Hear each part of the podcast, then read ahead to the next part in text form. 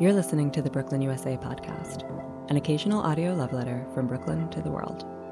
Each episode of our show sits in a different corner of life in Brooklyn and shares the stories, sounds, and scenery of the borough we call home. And for the months that we've spent working from home, we've been telling New York's story from the intersection of disease and democracy, a corner we've been calling 1920. Today it's July 24th, and we're open for business.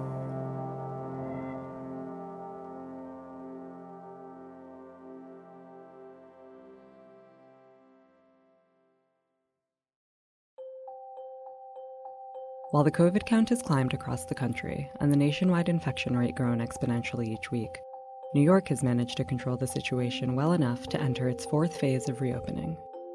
There's still no indoor dining or late night subway rides, and you still can't try on clothes, but you can at least browse for books. The city's streets and construction sites are coming back to life. Shop owners and hairstylists are eking out a living. The Yankees beat the Nationals, and by the time this episode comes out, the Mets will likely be losing to the Braves. We're all still wearing face masks, or many of us are, and hanging out as far apart as we can stand. And hospitalizations and ICU stays are nearing pre COVID numbers throughout the boroughs. There are fleeting moments where things feel almost normal, and although they're false and far between, the slight reprieve from overwhelming fear and grief is more than welcome. But we all know that New York will never be the same, and won't feel anything near normal until it's fully back in business, buying, selling, and never asleep. So this week, we're reopening and hearing from the community on how it's getting back to work. We talked to our fellow producers, restaurateurs, craftsmen, sex work advocates, and librarians about bringing the city back to life. And before it comes undone, wake me up inside of Brooklyn, USA.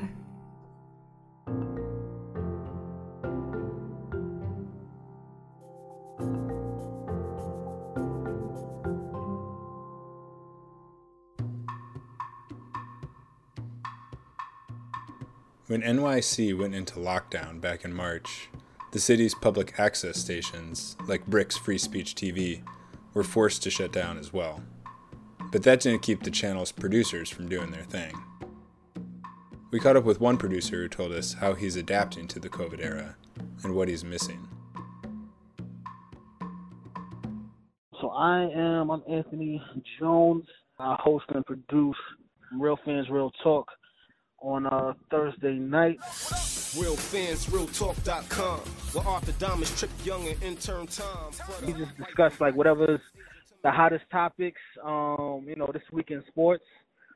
Um, you know, and then sometimes we'll have different celebrities or athletes come on the show for interviews. Deontay Wilder, the heavyweight uh champ well, former heavyweight champ of the world. Um, but he actually he just lost the belt. But we drove to Alabama to uh to his gym to interview him. So that was actually probably my favorite episode. And um Anthony Mason, I believe we had the the last television interview that he did before he passed away. He invited us to his home to actually shoot that interview. Was it hard for you to walk away from the game? Nah, uh, you know, in the beginning of my career, I played for teams and coaches, you know, that, that was all about winning. They was going to do whatever it took to win. It was no hidden agendas, no no menial stuff getting in the way. And then, you know, down the stretch, I was on a team where, you know, other stuff was happening. And so by the time I, I was done, I was done.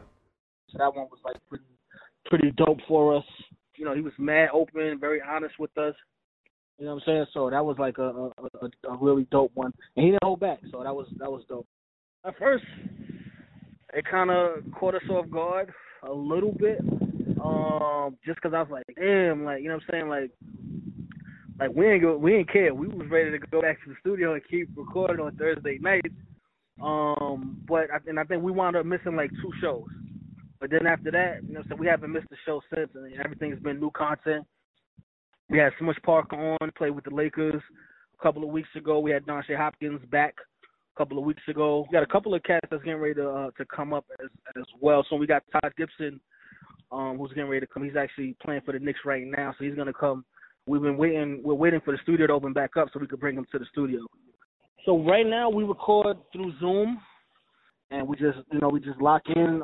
So, but every everybody's been home. You know what I'm saying? We just straight off our computers or our phones or whatever, and we just you know we've been rocking and rolling. We we haven't really had no fall off. I wouldn't I wouldn't say so much of a challenge, but just the uh you know the ambiance, just the camaraderie, like you know what I'm saying. Like we used to being around each other at least two days out of the week. We got like we got a whole bar on our set, set and everything. So it's just that ambiance of being there, and then we, you know, our crew is like a whole family type of thing. It's not like we're not friends; we all family. So just that, just being around everybody's energy and them loving to work on the show as much as we love doing the show. It's it's fun. It's fun to talk sports. Like I'm always talk sports whether I'm on the air or not. You know what I'm saying? But just that ambiance of being in the studio, doing it. You know what I'm saying? Us being together. You know what I'm saying? Like that is what I what I what I miss. That's probably the only thing. Other than that, you know what I'm saying? Like I'm I'm I mean I've been producing since 2008. Like I, outside of BRIC movies, televisions, music videos, different things like that. So I'm always going to be able to to work and get it done, but just after people. That's what I what I what I miss. I was a little disappointed. Um, you know what I'm saying that the awards had to get pushed back.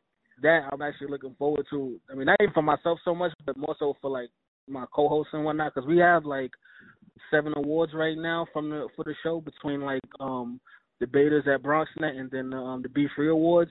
But for the people that came on to the show after, you know what I'm saying, that haven't been able to experience that, I want I want that for them.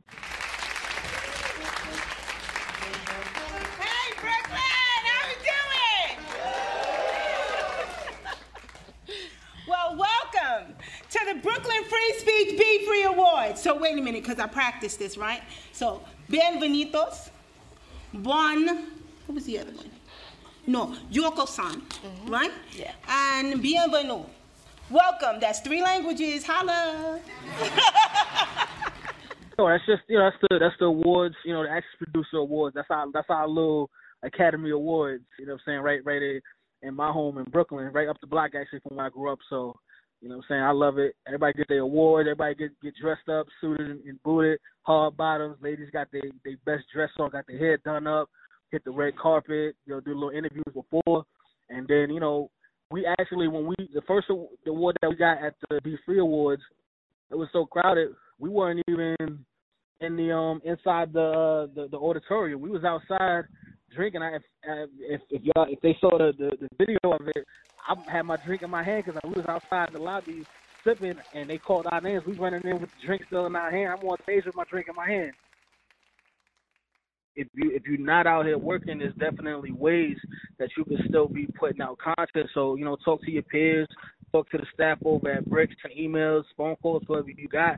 But uh, but don't stop putting out that content, man, because people need to see it. People need that that inspiration. You stuck in the house, you you need something new on TV to just you know kind of take your mind off of everything that's been you know going on, not just with COVID, but you know with the whole you know all of these you know police killings and, and whatnot you know, and things that need to be fixed in this country. So we need something to kind of take our minds away from that for a second. So keep producing. Don't don't stop just because you had a little roadblock. Real fans, realtalk.com. Real fans, realtalk.com. Uh, real fans, real talk. Real fans, real talk. Real fans, realtalk.com. Real fans, realtalk.com. Uh.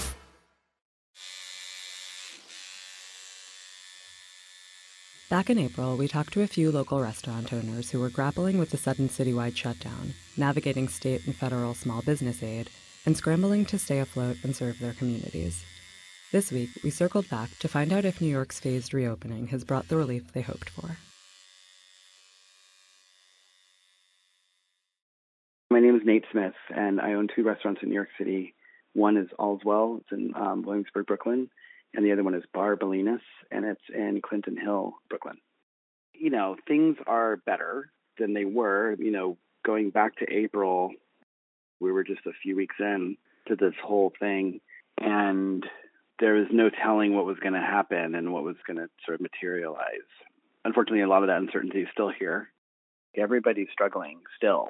Even with um, outside seating, it just feels very like temporary. This is fine for this moment. I know that de Blasio had extended roadside seating to the end of October.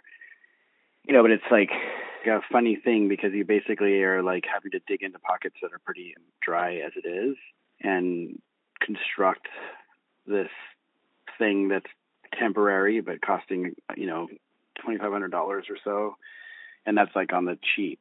But I do feel like when fall hits, we're possibly going back to takeout and delivery and no seating at all. You know, that's sort of where my head's at. Like, is that where we're headed?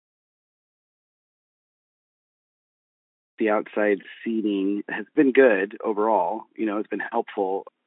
It is nice to sit outside. you know, I think that like everybody who's eating out is happy that they're not stuck in just like an air conditioned restaurant. As far as like foot traffic and just you know your sort of baseline business, it's definitely been cut at probably about 50% at least. You know, 50 to 50 to 70. One of our restaurants is doing about 25 to 30% of what it used to do, and the other one's, you know, we're lucky if it's doing 50% of what it used to do. We've cut back, we've cut back staff like you know 80%, you know 85%. You know, so it's it's it's skele- it's a skeleton crew our operation is completely different than what we used to run. You know, it's just a whole different business. We still aren't seeing a lot of customers out, and I understand, but I, I'm also just sort of like would love to like hear somebody's thoughts about the difference between going into a socially distanced store and a socially distanced restaurant, and like what's the difference? I don't know. Communication from the city to us as the restaurants. You know, it's just sort of like Cuomo coming up with this like thing where like you have to serve food if you're going to serve alcohol.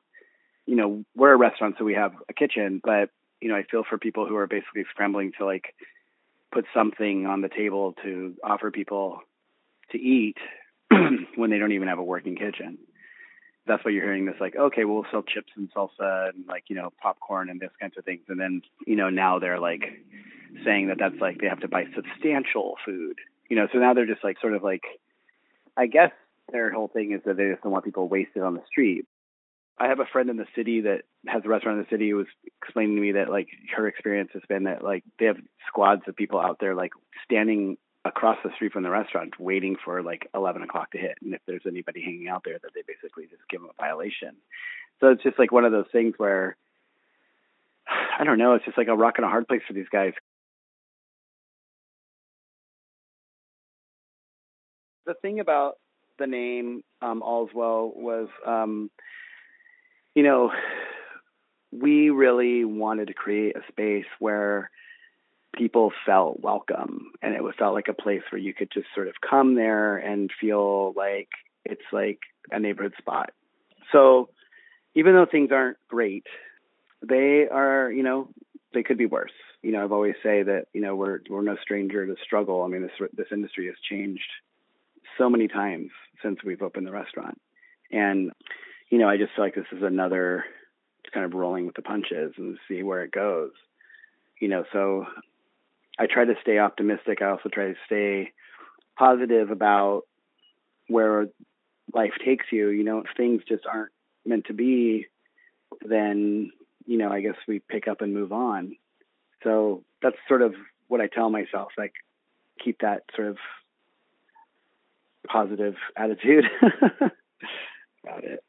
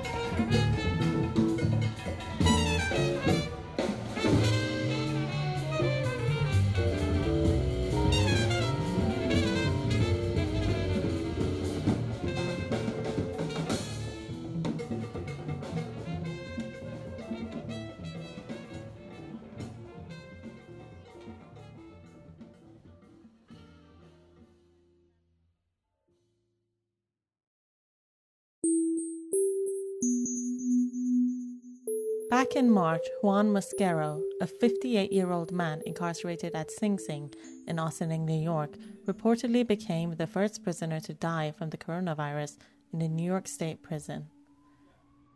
Since then, the situation at correctional facilities in New York has only gotten worse, with a recent report by the Legal Aid Society revealing that the infection rate in New York City jails, at 11%, is nearly five times the general population.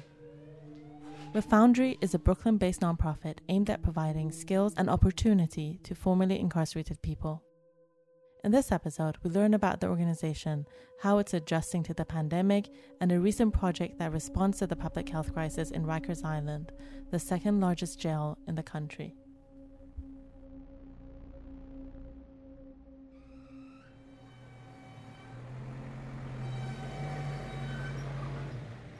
I don't even like the term reentry. Uh, reentry is static and puts all the uh, responsibility on the person walking through that door, coming back. I like reintegration better because that puts responsibility on everybody, in this case, society, to help reintegrate people coming home from incarceration. My name is Tommy Safian, and I'm the co founder and executive director of Refound. Refoundry is about four years old. Um, it was founded by myself and a longtime friend and colleague, Cisco Pinedo, who's based in Los Angeles. We serve people who have had experience in the criminal justice system, formerly incarcerated people, men and women. Um, our mission is to provide them with the opportunity and the tools and the skills to become successful, financially independent, and leaders in their own communities. We train people to repurpose discarded materials into home furnishings and then mentor them into their own business or career track job. And we use discarded materials for several reasons. One, it's plentiful and less expensive. Two, it's environmentally responsible. And three, in our participants' words, they often feel discarded by society. So when they're taking things that people have said have no value, they've thrown it away. Um, and they use their own hands, their own creativity, their own industry, their own purpose to convert that into something of value. And then they bring that out into the world right now, most reentry organizations, whether private or government, six to eight weeks of training before you no no real assessment before you place people in jobs. If you're not assessing people and you're placing them in jobs in six to eight weeks, what kind of jobs are they going to get? They're going to get low wage, low skilled jobs that employers don't invest in. You know, at a Amazon, for example. Amazon.com sure got a lot even if they stay in those jobs, they're probably not going to earn enough money to survive in contemporary society. And so, what are you going to do? You most people will return to what they know, and those things are what got them into prison in the first place. So, we really need to provide people with opportunity. In My experience with the criminal justice system, I mean, I guess it all began as a juvenile um, maybe 16, 17, and even throughout my 20s, I was in and out of the court system. And with that experience, it kind of provided and molded me into the person I am today. My name is Walter Escobar. I'm 38 years old. I was born and raised in Jersey City, New Jersey. I put myself back in school and, you know, I was coming out of college and I was working in Brooklyn. We're selling like multifunctional copiers, and I met one of my colleagues. He was uh, also in the same stage. You know, he was going through his situation. He just came home. You know, he he knew my situation, and he wanted to to to help me out as well. So he introduced me to Refoundry one time because I came out to the Brooklyn Flea, and I was really intrigued by what they were doing at first it was more of just them helping me because I had, you know, the business plan together, and they also had the individuals, professionals who are in the field who, who helped me put, um, you know, who created sales channels for me, who um, mentored me through the process of getting me opportunities and actually putting my product in stores. Pen and Pistol was actually started by me and another participant. Um, his name is Ralphie Dominguez. Um, we actually are a small batch leather goods brand. So we're we make like wallets, card holders, um, bracelets, women clutch bags, purses. We also do customizations. There's a wide range of background, experience, and success for those people. And one of the things we learned is we need to focus more on the life skills and to have someone with uh, social work experience on site to be able to identify and intervene um, when necessary. We had one participant in, in New York who was arguably our most successful participant during the program. He was making beautiful, beautiful tables um, and in high demand. But he had um, some addiction issues that got in the way of his success, and he's been struggling with that. Those are the kinds of things that we want to address in our full program and try and preempt uh, and provide people with the services that they need and meeting them each where they are. But we do feel our goal is zero recidivism, and 100% program completion. You know, I was raised, you know, with good parents. You know, they worked hard. You know, they never gave up, especially on me who who put them through through hell. You know, I put my mom through hell, but she never turned her back on me. So trying to make positive decisions and and and I know it's like to be, you know, rejected if I could create some success for my own company, that means I can create success for for others who are in similar situations. We were accelerating at a good pace when the pandemic started to appear. Like all businesses and entities, we had to meet the realities of the marketplace in the world where we found ourselves. So we pivoted, and that's where we came up with this idea for Makers Make Masks. The Makers Make Masks project been going on for about two months now, and you know it's a great opportunity because I've been in this situation. I've I've been behind bars. I've been locked up. So the severity of the crime doesn't matter because I'm here just you know just trying to do my time, and it doesn't have to cost my life. So I need the PPE to protect myself. So I'm I'm thinking like I I know what that feels like and I know what it might, you know, if I was in that situation, I would want help as well. Of course, they provide the material, um, the machines, everything I need to make sure that I could put these masks together. And I actually sent the batch yesterday, and two weeks ago we delivered about 800, 850 masks to, to Rikers Island. The program right now has 20 homebound, formerly incarcerated people who we've supplied with sewing machines, materials, technical support, and online training to sew reusable, washable fabric masks that in New York we're donating to Rikers Island for people incarcerated there and to the people who work there because those people go home to their families and communities and can spread the disease that way.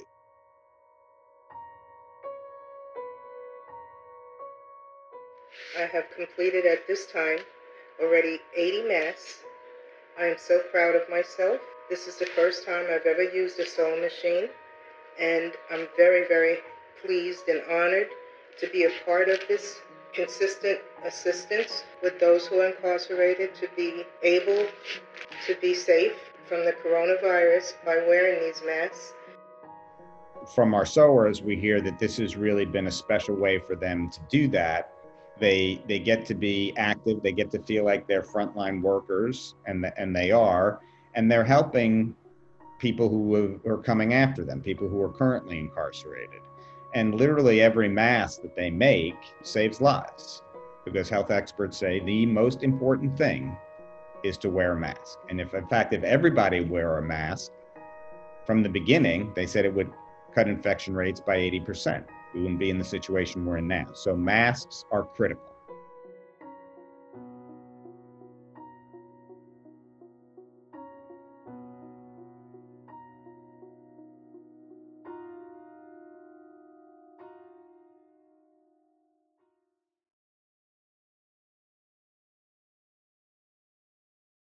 All right, here we go. So uh, the purpose of this session is to find the stories that are worth telling the press that get at the heart of what you're doing with this project. Earlier this week, I spoke with the one and only Howard Bloom, the publicist turned cosmic philosopher who is the subject of a documentary I directed, released this week in digital storefronts, called The Grand Unified Theory of Howard Bloom. I've been working on a grand unified theory that incorporates every single discipline that I can possibly understand, from uh, at least a dozen sciences to history and the arts, uh, in one big picture. And I've been working on it since I was 12 years old. Howard dusted off his old publicist chops to try and generate press for the film's digital release and offered to speak with me and do what he used to do for pop icons of the 80s. That is, give instructions on how to talk to the press about the authentic passions that fuel your work. I got a phone call when I started working with Prince from uh, Warner Brothers Records out on the West Coast saying, uh, You're not going to be able to work with Prince. He can't do interviews. We set him up for two interviews. He uh, said absolutely nothing to the first interviewer, and then he tried to strangle the second interviewer. And that didn't turn out to be true. It was simply a matter of finding the key stories that explained who Prince was, um, who he was at the core of his heart and soul, and giving those stories back to Prince after digging them out of him and explaining to him that these are his greatest hits, and he's got to tell them to every interviewer with gusto as if he's never told them to anyone before in his life press is a megaphone, and the press is eager to know the stories of who you really are at heart. There's an interesting story to this film, and then there's an interesting story to Charlie Hoxie. So we spent the better part of two hours discussing the film's genesis, key so moments in production, and the various circumstances which led to its creation. I think the first shoot was right after Thanksgiving, and right. we did a couple of different sessions of, of filming your daily routine, and oh, obviously the the dogs, petting the dogs. That's something that you know we started early on capturing, and by the end of shooting, we had obviously had quite a bit of a lot of dogs. A lot of dogs. At one point, I thought maybe we might call the film Howard Bloom Pets Dogs. we touched on some of the more exciting moments of the production, such as securing an interview with Joan Jett, one of his former clients, along with her longtime manager and producer, Kenny Laguna. And the only reason I was able to get that interview was the deep love that Joan and Kenny have for Howard, which was evident when I met them. You know, back when you were a publicist and working with Joan, she remembered having very deep conversations with you about you know some of the things that you would go on to to write about in your books. So she was able to kind of you know speak to the cosmic nature of your mission. That's uh, amazing. yeah. That's absolutely i mean it's so gratifying it's absolutely ridiculous. And my whole body's changing right now um in response to that that statement. When i was sick first John Mellencamp tried to help save me. And he gave me $5,000, which I desperately needed at the time because I was going through very, very, very rough emotional times. I was falling apart. So John helped keep me together, but then John came to the conclusion that I was a drug addict and they should send me to some place to dry me out. And I couldn't get down my own stairs, much less to some clinic in Wisconsin or something like that. So I think at that point, John gave up on me. But Kenny and Joan never gave up on me. And Kenny, at one point, knew this uh, 350 to 400 pound psychic who was hired by the Chinese government or the Japanese government to track down murder cases and the Russians to track down murder cases and all kinds of bizarre stuff. So, but he came up here and he arrived with a, a bag of crystals and a bag of shiny little chromium like stones. And he tried his best to do his healing thing on me, and it didn't work, not a bit. um, had no impact whatsoever, but it certainly showed how much Kenny cared.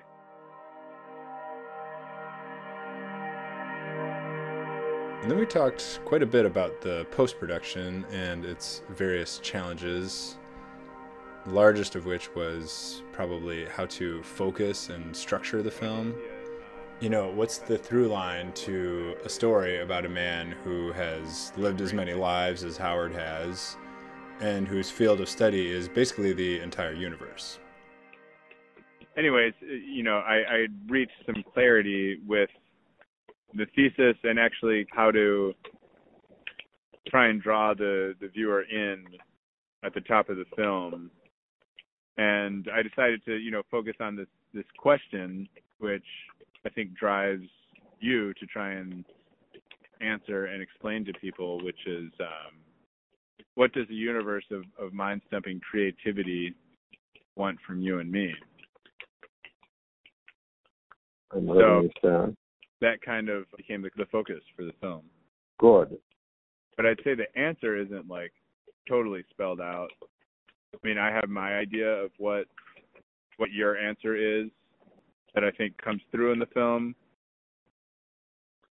But yeah, it's essentially about, you know, living your passion and living your own unique life. And the film is a portrait of somebody who celebrates that and and lives that to the fullest. Okay, hang on.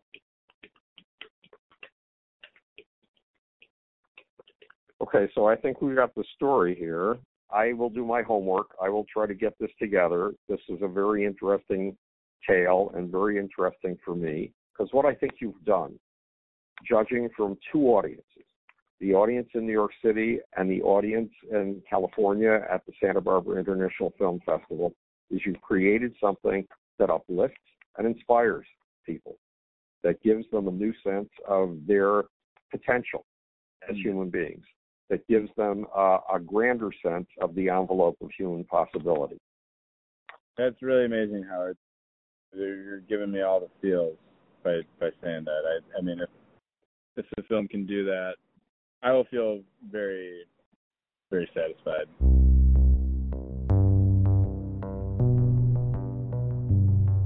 To me, uh, the most incredible thing about you is just the um, inspiring and uplifting way that you live your life, full of passion and energy. So if, if the film can can uh, help people see that, that will be, you know, a huge success.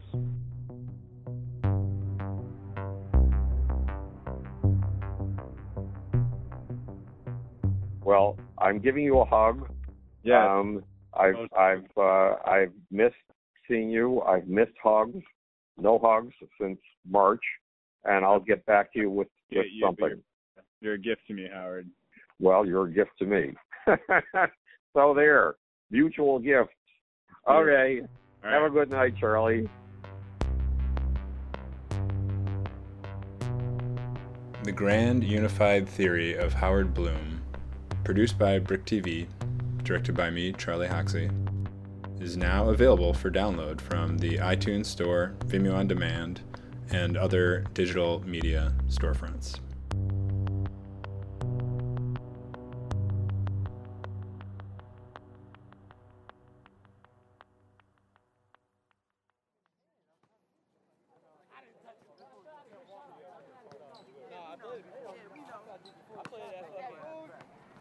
Back in March, we called BDSM practitioner and sex worker rights advocate Yin Q to talk about how sex workers, facing a total loss of income and with no access to federal relief, were adapting to the new citywide lockdown. This week, we checked in with Red Canary Song co director Kate Zen to learn how migrant massage parlor workers in Flushing, Queens have weathered the pandemic and how they're coping as the city starts to reopen.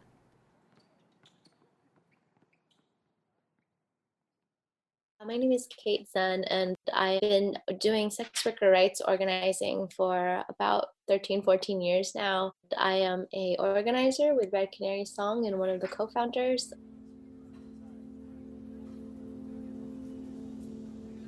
Red Canary song came into existence in November of 2017 after the death of massage worker Song Yang in Flushing. She was killed during a police raid.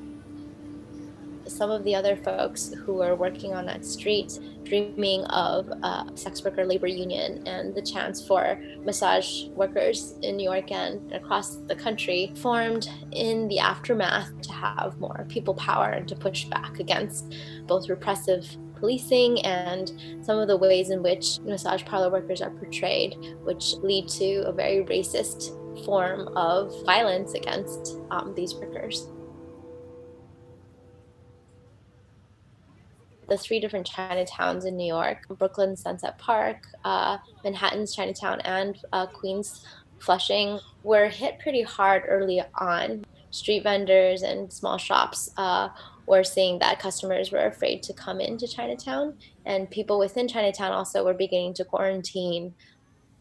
There are certain sectors of the sex industry where people seem to have adapted better than others. Dancers and you know dominatrices and some sex workers were able to use like OnlyFans and other kind of internet platforms to subsidize their work massage parlor workers and a lot of immigrant workers are struggling more with this partially because of their use of like internet platforms um, and also because like language is always already a barrier in this work if you look at a community like flushing the majority of the customers of these chinese massage parlor workers were like latino construction workers. There was already a language barrier in that interaction in itself. Adding to that like not having face-to-face contact makes it particularly hard. Chinese users of social media tend to use an app wechat which other non-chinese folks don't tend to use and so there's internet segregation that tends to happen by language group and also by like culture you know finding digital alternatives to massage work hasn't really been happening on the other hand people are experimenting and trying to figure out other ways of making income you know, doing house cleaning or figuring out wherever else they could often make a little bit of money off the table. They had already been going through over a year of pretty heavy policing uh, after the Robert Kraft case in February of the previous year. Robert Kraft, the owner of the New England Patriots? Yes, sir. And what is he being charged with? Soliciting another to commit prostitution. And how many accounts may he face? A very famous Patriots football owner was caught in a sting on an Asian massage parlor in Florida. There was increase in policing throughout the country and in New York, Flushing particularly.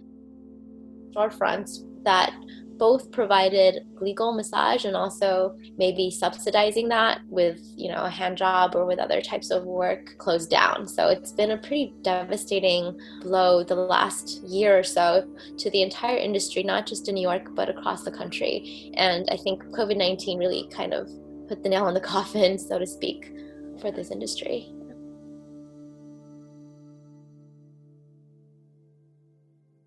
people are also still surviving and have contacts and have ways of reaching out to some of the people that have supported them in the past. Sex workers have always cultivated various kinds of relationships and ways of surviving so, our group, we've engaged in mutual aid and support, connecting folks to grocery deliveries with the Queens Mutual Aid Group, and also stipend money, some of which was fundraised by other sex workers uh, like SWOP Brooklyn. That's a group of sex workers who are generally not migrants, and many of which have found ways to continue working digitally. So, there's a lot of mutual aid happening within the sex worker community. We've also worked alongside other coalitions to fight for things like canceling of rent and expansion of funds for workers that are excluded from federal funds. Housing has always been the biggest fear and the biggest issue. It's always the biggest expense. And so, for people who have not been making money for months, having the housing courts open up again and having evictions start again, this is something that's terrifying for a lot of folks. So, sex worker rights sits in the intersection of so many important movements from racial justice to criminal justice reform to queer and transgender rights to women's rights and you know class economic justice. Criminalization is a form of complete marginalization of individuals, uh, putting them at the hands of police under sort of sex work criminalization. One, workers are afraid to call the cops when an incident of violence happens. They're more afraid of being arrested by the cops than they feel they could actually get help from police officers. So that puts them in a very vulnerable place and then two cops themselves because they know who are the the street workers of a particular community they often rearrest the same people over and over again and often you have these cases of cops that take advantage of the situation right now, sexual abuse is the second most common form of cop misconduct. And we see this frequently when it comes to the case of immigrant massage parlor workers and karaoke bar workers. In Flushing, there's been sort of scandals of police corruption and taking bribes from karaoke bars. Uh, and, and having these sort of deals with the bosses of these bars to be able to have cop discounts or to demand sexual services from workers, essentially rape because sex workers are criminalized, they, they're not entitled to rights so long as this work is not recognized as work, but as, as a criminal activity. And so, uh, as a result, the cop then becomes judge, jury, and prosecutor. So, this puts an extraordinary amount of power in the hands of people that have a history of abusing that power.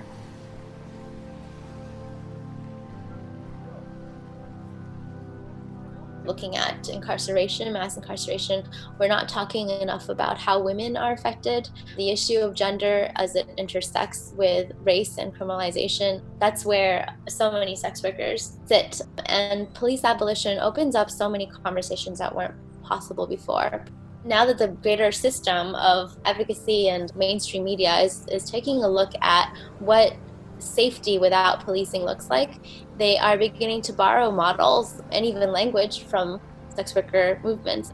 For a very long time now, sex workers have often talked about mutual aid and they've talked about having to build safety outside the system through creating whisper networks, helping each other through bad date lists, protecting each other from clients that are known to steal or to be violent, and having to basically act as if police have already been abolished and do not exist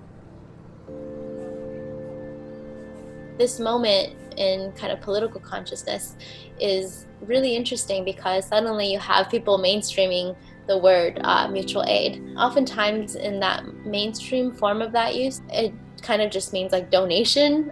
But I think we also want to like implore people to look at the more political ideas behind mutual aid. Mutual aid coming out of anarchist, anarcho feminist framework meaning like how do you provide services and support to people without relying on a state that can be potentially violent or racist?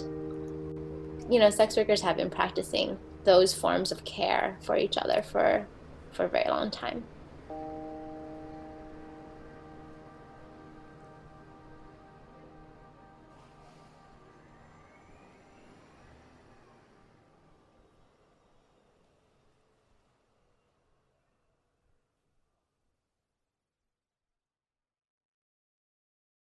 Hello. Hi, Mamie. How was your vacation?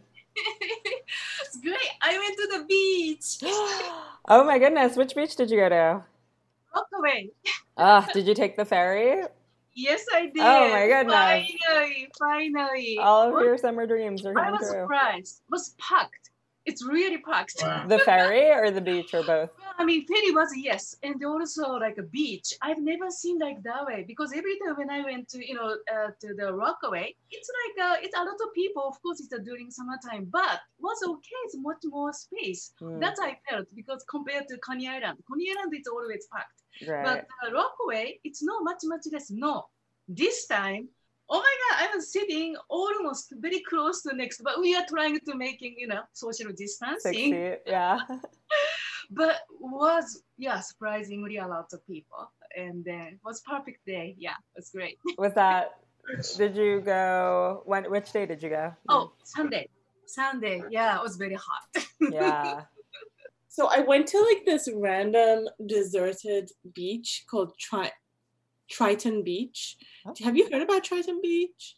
where is it It's in Maryland. It's like in, yeah, it's in Maryland. I don't know where it is. It's in Maryland, but it's uh, but it has a really weird um, and dark history because it used to be a very bougie resort beach, um, but then the owner and it had like all these like dining, you know, like these these um, amenities basically.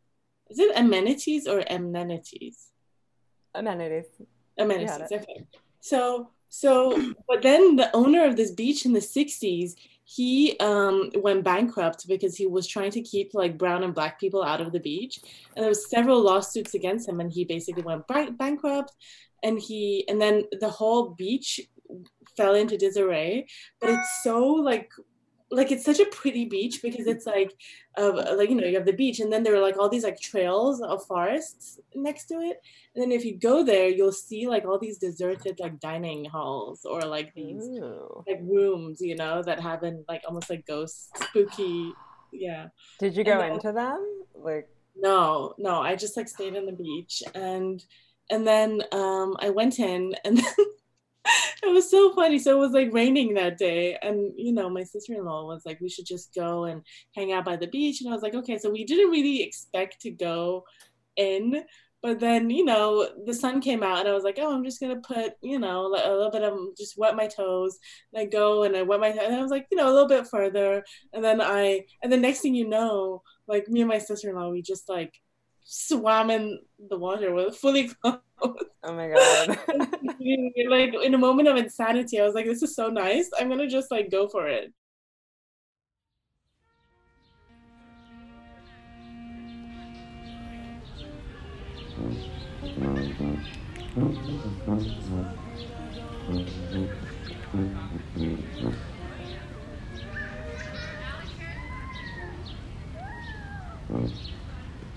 Mm-hmm.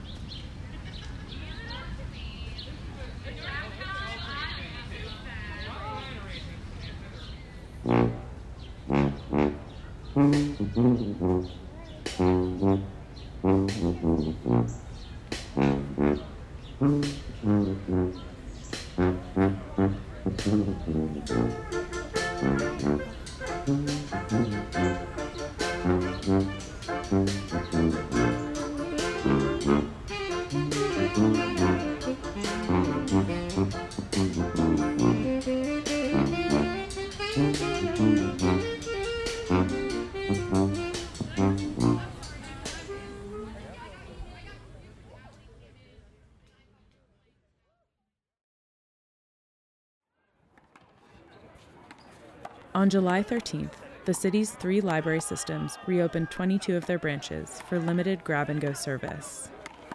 And while library staff have returned to seven Brooklyn branches and patrons are filtering back into the space, librarians like Nick Higgins are planning for a future where libraries might look radically different.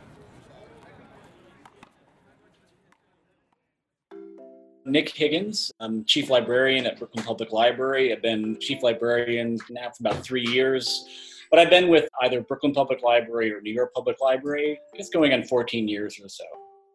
I think, along with the rest of the city, we were waiting for the mayor to really take a stand and close the schools. I think that once schools closed, then a lot of the pressure was off other cultural institutions across the city to also do the right thing and shut down. We anticipated that we would likely close. So, a couple of weeks prior, Um, our children's librarians and our teen librarians got together and started to practice doing online book discussion groups and children's story times.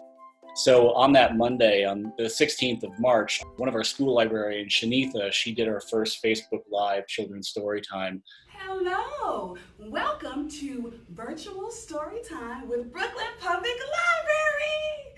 I am Shanitha, and I'm a school outreach librarian. And from there, everyone was off. So we had a lot of librarians who were just sitting in their living rooms and their in their kitchens, like doing these story times from their homes with whatever technology that they had had or they grabbed from the library before we closed down.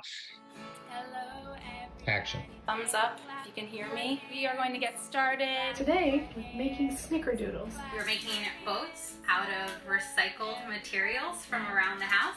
We're going to be using uh, beads and uh, pipe cleaners. I'm going to be knitting. Let's reach our arms way up high to the ceiling and down to the ground. Please feel free to join in. You ready to read? And it was imperfect. There was no production value. It was largely just a staff led effort. If someone in the early days asked me if they could just try out a new program, it was always just, yes, go ahead, try it. People just ran with that and really produced some great stuff. You walk into a library and it's like, this is Brooklyn. I mean, this is exactly what Brooklyn looks like. Everyone is here. That loss of having that shared community space is going to be deeply felt. What the library is going to look like in the future, uh, you know, the days of you know having kids and families, you know, packed in a in a program room, you know, listening to a children's librarian read a story or sing songs. I don't think that we're going to be going back to that anytime soon. We are definitely going to be a profession that is going to get better at doing online you know programs and services again moving more online having appointment based services working outside with people i think using and activating some of our spaces outside our library some of the gardens partnering with the parks department hopefully to do some things a little bit more in open air. You know, as, as accessible as this makes it for some people, there are still folks who, um, I mean, for forever have been left out of access to digital services, whether it's based on just not having access to um, you know the hardware, but also just like a cable bill that can provide you with internet access. We've been looking at our, our, rooftops. We have like 59 libraries that are spread throughout Brooklyn. And in two sites, in the Brownsville branch and the Stone Avenue branch, we have Wi Fi boosters on the top of our roofs. So we can actually broadcast our internet from our branch to, to residents in those locations our librarians have tried to create you know these opportunities for people to meet where they're at. We have right around 700 older adults who are homebound. So we have a, a, group of librarians who are who are just like calling them every week and just checking in, and seeing what they need. You know, calling people on the phone. We've been writing more letters and doing reference work through just handwritten letters, primarily to people who are incarcerated in our state prison system we're just going to have to be creative on how we can connect with our neighbors and friends and try to replicate that space as best as possible. The attendance at our programs now, you, you know, people are tuning in. It's a little higher than it was last year. And last year we had over a million people for the first time in our history attend programs throughout the system. And on a monthly basis now, we're actually beating those numbers. We had a 244% increase in children's material being checked out on ebooks and audiobooks. There are 70% more checkouts for young adult titles. We're up to over 100 uh, virtual programs every week. What we've been able to create in a very short amount of time is, you know, people are responding to it. We've looked internally at the processes that we've had in place for a very long time, policies that might be discriminatory or biased, looking at our hiring practices, hosting these weekly forums on uh, race and equity issues and diversity um, for the entire staff here at Brooklyn. So we'd have every Friday these forums where about 700 people would tune in. You know, people would have something to say about what systems are in place at Brooklyn Public Library that need, you know, we just need to interrogate them and you know, maybe de- deconstruct them, change them, and build something new we're unique among the other library systems in the city where they'll contract out to security firms to come in and do the security. Our security officers and staff, they're they're part of us. They're a part of our union, they're our colleagues, they're part of our workforce. The security officers that we do have, they are uniformed officers, so they have that presence. They look like I mean, they're not police, but they they have that. Uh, they communicate that with their um, their uniforms. We are talking about uniforms at Brooklyn Public Library to see if we can go into something less, you know, police-like. We're also talking about bolstering our social work program. So we do have a social worker and team on board here at the library to help de-escalate things and teach other library staff how to de-escalate things before people reach over to a phone and are compelled to call 911. Last thing we want to do is to have police in our libraries doing the work that we should be doing ourselves with our communities. So more social work support, more partner support from organizations in the community, maybe peer navigators from the community to come in and help mediate conversations between staff and the public, and a lot more staff training on how to de escalate situations. There's this myth that libraries are supposed to be neutral spaces, but that's simply not true. An institution that gives things away for free and We're held together by this beautiful social contract that people are going to do right by others by bringing things back. That's not a neutral position at all. That's it's not. The folks that come into our library are, by and large, enmeshed in all sorts of oppressive and, and harmful systems. And the latent power of a public library, I think, is when people can come in and they can access the resources wholly for free to help them understand and think critically about those systems. And then you have a lot of people around you where you can work together and dismantle those systems altogether. That's not a neutral space, it never has been. On the 13th of July, opened up six branches and, and a part of Central Library, so seven sites total. I was very nervous, like the you know the Sunday before the Monday we opened. You know, I was at a, a handful of spots that day, and at Kings Kings Highway, so many people were coming in with like armloads of books, and like it's like which became actually a little overwhelming at, at times. I'm happy that people held on to them for so long, and you know this is a social contract thing. Thought it right to come back and return those books, even after four months. It's just almost like you know, getting back together with old friends and family members. And it just feels really good. Like the city is slowly waking up again and, um, you know, stretching a little bit. Keep reading, you keep supporting your local library and librarians, and um, yeah, keep reading and stay in touch.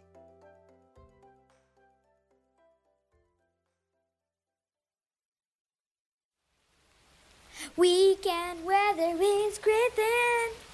Weekend weather with Griffin.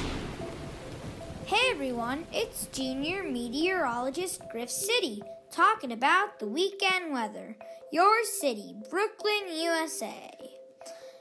Friday, high 86, low 73. It will be rainy. Saturday, high 87, low 76. It will be partly cloudy. Sunday, high 95, low 79. It will be partly cloudy. Weekly fun fact Did you know that the largest bone in our body is the femur? And the smallest is the stifle? Thank you for listening, Brooklyn!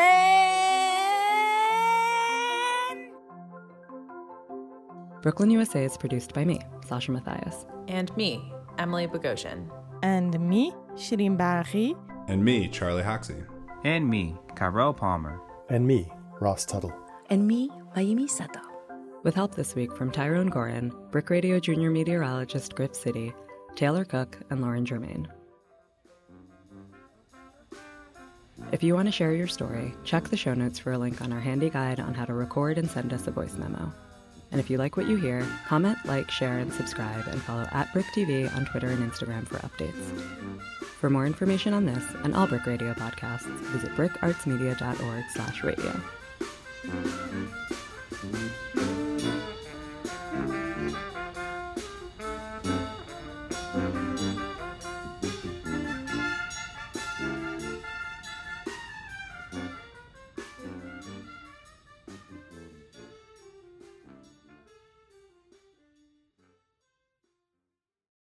We saw a bunch of jellyfishes.